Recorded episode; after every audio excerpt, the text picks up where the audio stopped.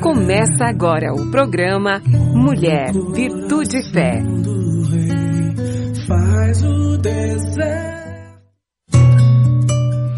Olá, queridos.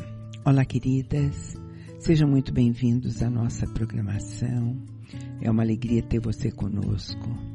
A minha oração é que este tempo que nós vamos passar juntos seja abençoador para mim e para você.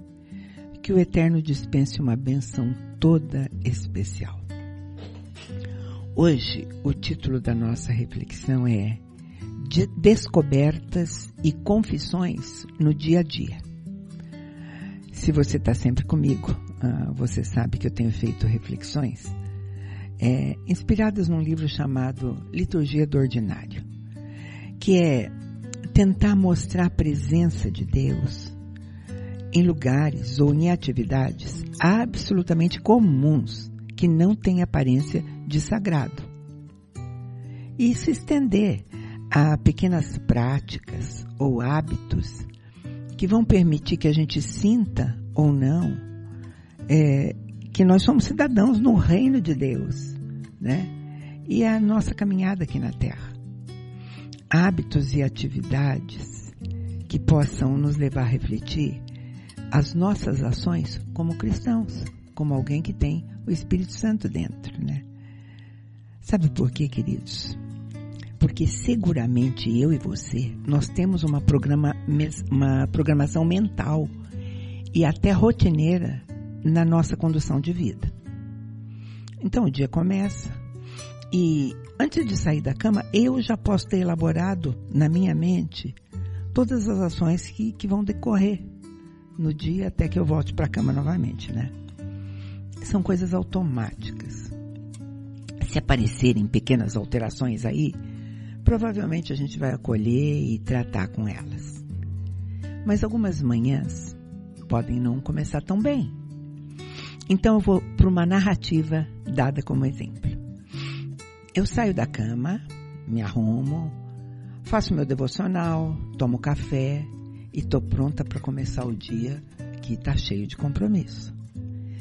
O primeiro ato é pegar meu carro para o primeiro compromisso, que aqui, aqui no meu caso particular é vir para a rádio fazer o programa ao vivo. Tudo pronto, mas a chave do carro não está lá. Cadê a chave? Bora revirar a bolsa, né? Não está na bolsa. Quem sabe no casaco que eu usei ontem? Também não está lá. Aí, a, a peça onde eu costumo guardar a chave vai ser revirada.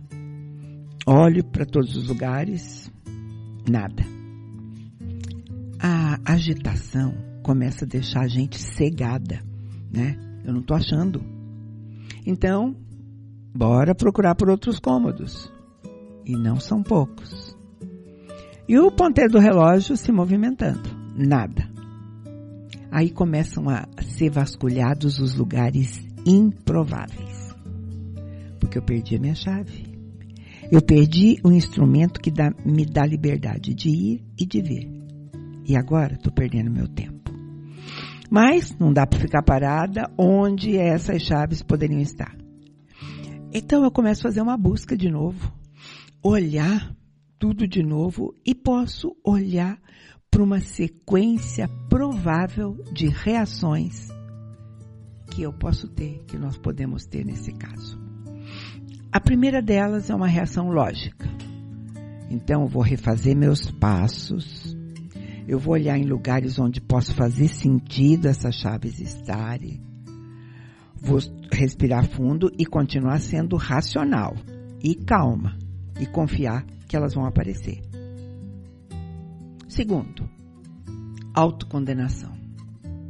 À medida que eu vou procurando e não vou achando, eu também vou me condenando.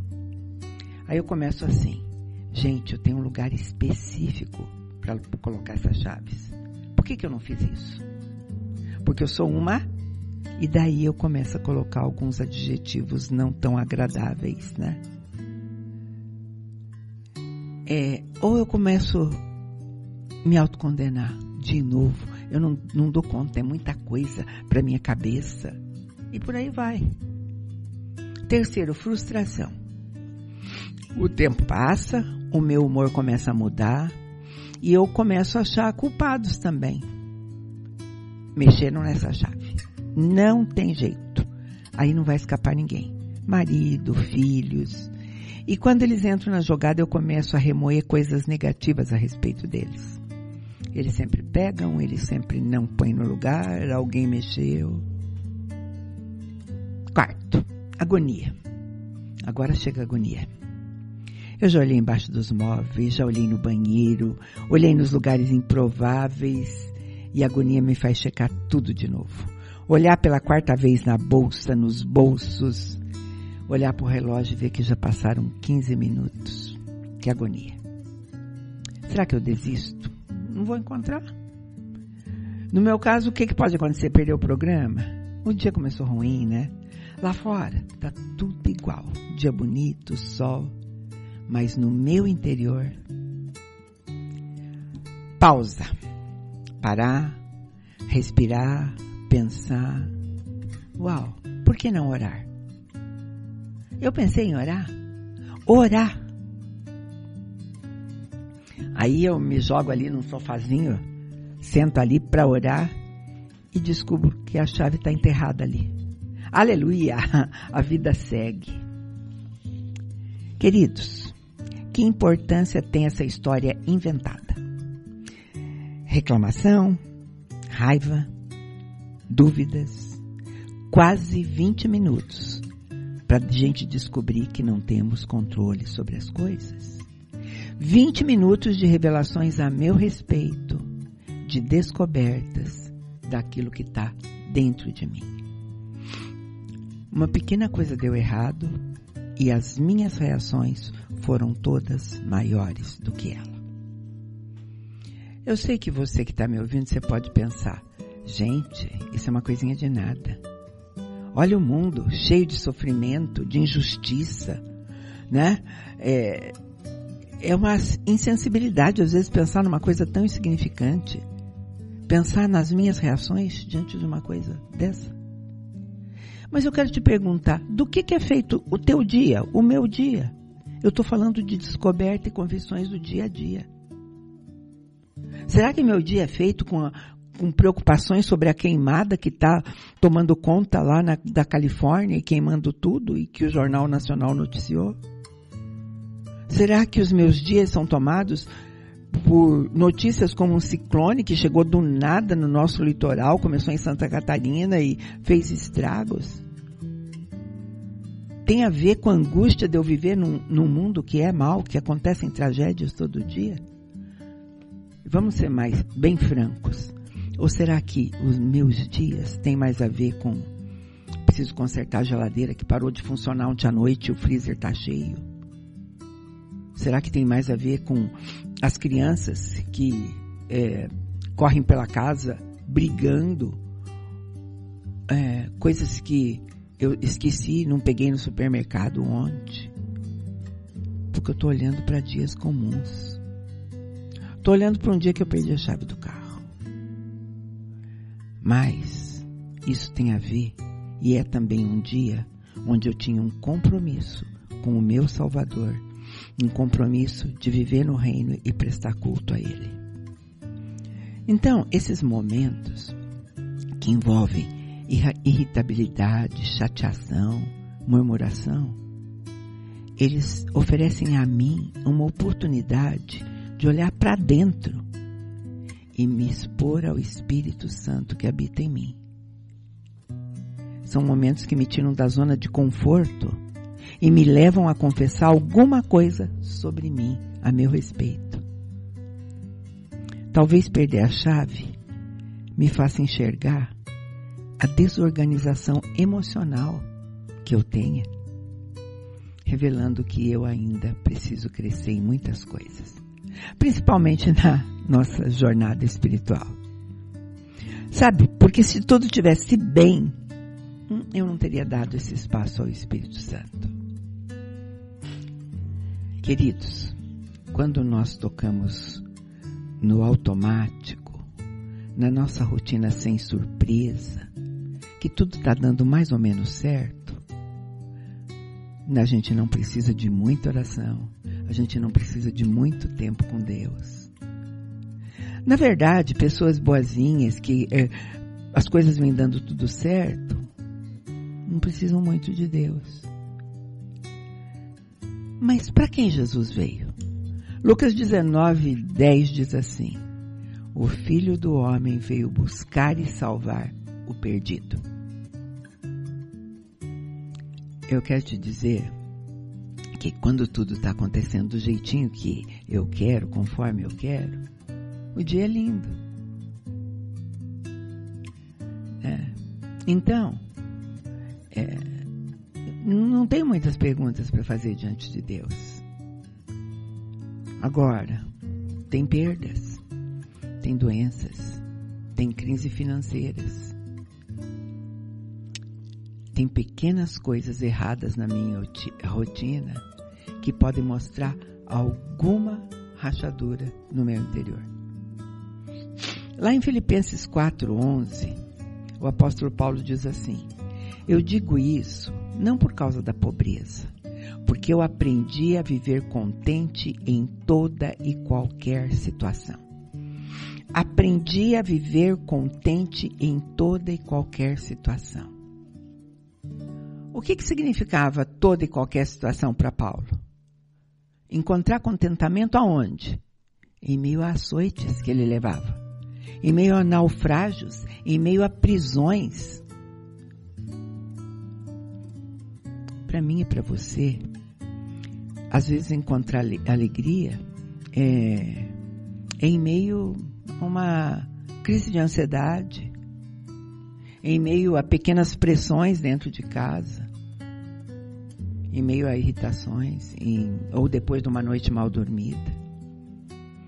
Sabe por que eu estou falando disso, querido? Tenho insistido? Porque às vezes nós ignoramos a ação de Deus nessas pequenas coisas do nosso dia a dia.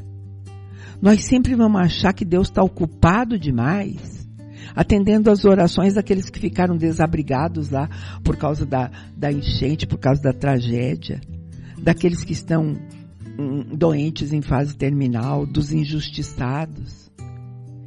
E nós achamos essas coisas tão pequenas e agimos por nós mesmos. É fácil às vezes a gente raciocinar e pensar o que é que é preciso durante uma tempestade que veio destelhando casas. Talvez eu consiga me posicionar melhor. Mas às vezes eu tropeço nas soluções do cotidiano. Eu posso aplicar o versículo de Filipenses em, em meio à tempestade, mas não dentro de casa. Filipenses 2,14 diz: Fazei tudo sem murmuração nem contenda e essa reflexão é justamente para isso, para encontrarmos Cristo em meio a coisas tão comuns e rotineiras e nessa hora praticar algumas coisas. Praticar confissão, arrependimento, por exemplo. Outro dia eu estava compartilhando com a minha equipe numa mesa, né? Nós temos um encontro de mulheres e um compartilhar. Eu dizia que eu estava na frente do computador fazendo uma reflexão sobre deixar o controle, sobre a consciência de deixar o controle, ter consciência de quanto nós queremos é, estar no controle de tudo, quando meu marido me chamou para eu ir ali até o jardim. Então eu saí do escritório e fui ali. E eu cheguei lá. Tava o jardineiro, que está conosco há 23 anos, e o meu marido, né? E eles perguntaram se eu, se eles podiam podar determinada planta que estava ali. Gente, naquela hora, eu percebi uma coisa muito ruim a meu respeito. Eu não cuidava do jardim, eu não tinha vocação ou habilidade para fazer isso. Essas eram coisas naturais do meu marido e daquele profissional. E, no entanto, eles estavam me chamando porque eles tinham receio de fazer alguma coisa sem que eu aprovasse. eu controlava, de certo modo, eu controlava uma coisa que nem era da minha conta. Você está entendendo isso? Aquela reflexão que eu estava fazendo lá no escritório estava sendo colocada em xeque ali naquela hora. Eu precisava da prática daquilo que eu ia pregar. Sabe, queridos? Eu gosto de confessar essas coisas porque eu não sei qual é a experiência de arrependimento de cada um de vocês. Às vezes o arrependimento vem depois de uma pregação da palavra. Você está ouvindo uma pregação e, e, o arrependimento vem sim, porque a palavra entra no teu coração, ela produz arrependimento, ela produz uma confissão. Mas, pequenos momentos como aquele que eu vivi ali no jardim são reveladores também. Eu não sei te dizer o sentimento que eu tive. Eu, eu fiquei envergonhada mas eu tenho certeza, eu me arrependi sim. E naquela hora eu senti que eu precisava mudar. Ah, não ia acontecer de repente, claro, né? Mas é o caminho, é o começo. Agora, sabe porque eu não preciso esperar grandes experiências emocionais, músicas que tocam meu coração, ou então até aqueles silêncios exteriores, aquela para descobrir coisas a meu respeito e ter verdadeiro arrependimento. Porque nós precisamos admitir sempre quem nós somos, conferir as nossas reações, para não ficar justificando ou minimizando hábitos que são pecaminosos, sim. vou repetir isso para você. Para não ficar justificando ou minimizando hábitos diários que podem ser pecaminosos, sim. Agora, para isso, para eu fazer isso, eu preciso é, sentir e entender o amor de Deus por mim. Senão vai pegar, vai doer, né? Eu preciso entender que eu sou filha de um Deus amoroso, de um Deus Pai, de um Deus que tem misericórdias renovadas diariamente. Essas misericórdias são renovadas diariamente na minha rotina, sem necessidade de um clima especial para isso.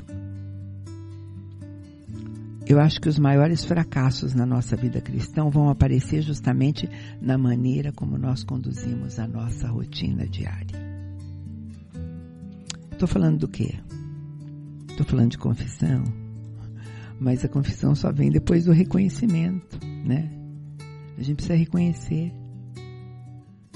Eu me lembro de liturgias que eu participava quando criança, da igreja que eu frequentava tinha um momento, né, antes do, no domingo, que precisava de confissão e de arrependimento.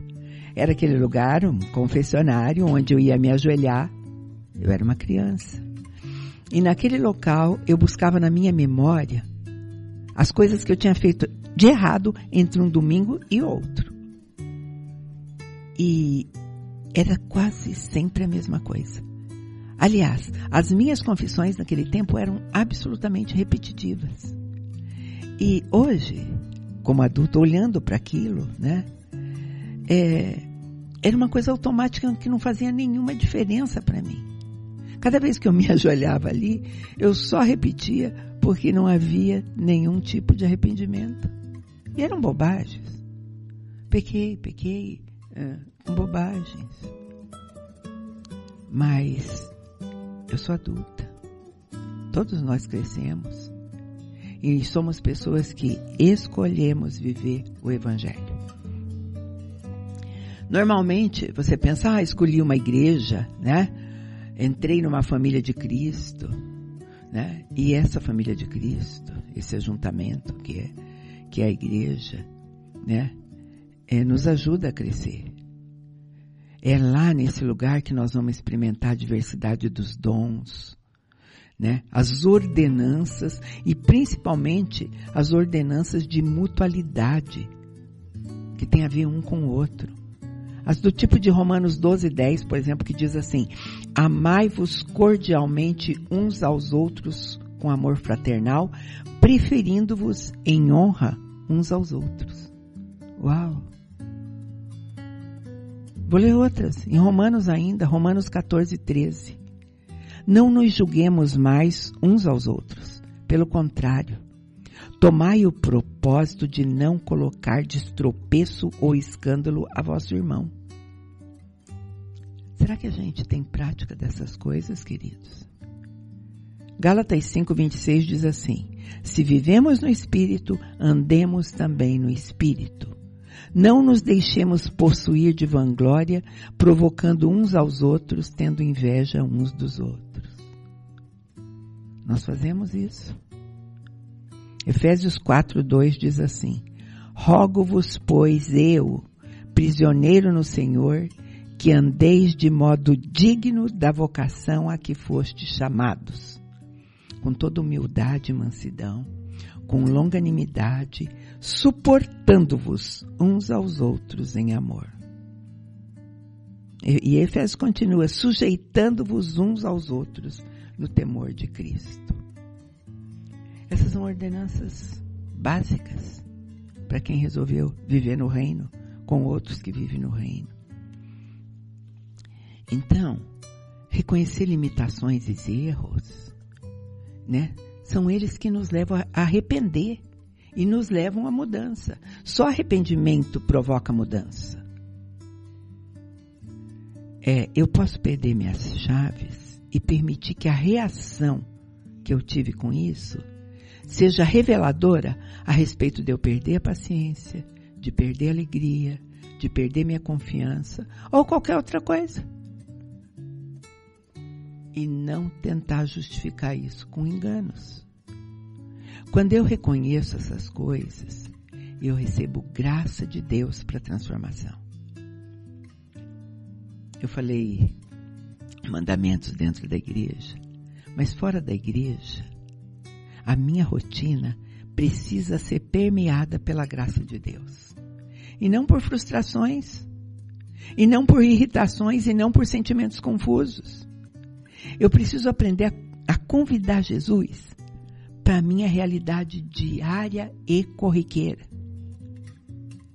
E não deixar para fazer isso uma vez por mês, quando eu vou lá na ceia do Senhor e uh, aquele que está dirigindo o culto diz: examinai o homem a si mesmo. Jesus contou a história de uma mulher que tinha perdido uma moeda. Vocês lembram disso? é aquela mulher que tinha dez dracmas e perdeu uma. Ele vai dizer, ela não acende uma candeia, varre a casa, procura diligentemente até encontrá-la. E quando encontra, reúne as amigas dizendo, alegrai-vos comigo, porque eu achei uma dracma que eu tinha perdido. No verso 10 de Lucas 15, Jesus diz assim, eu vos afirmo que de igual modo há júbilo diante dos anjos de Deus por um pecador que se arrepende.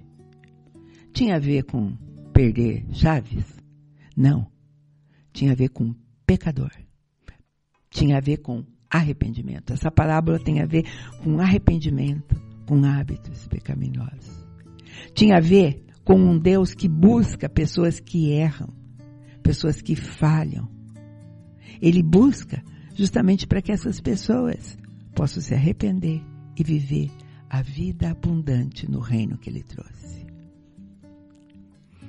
A minha pergunta é simples, queridos. Como vocês têm reagido às pequenas coisas que dão errado no seu dia a dia?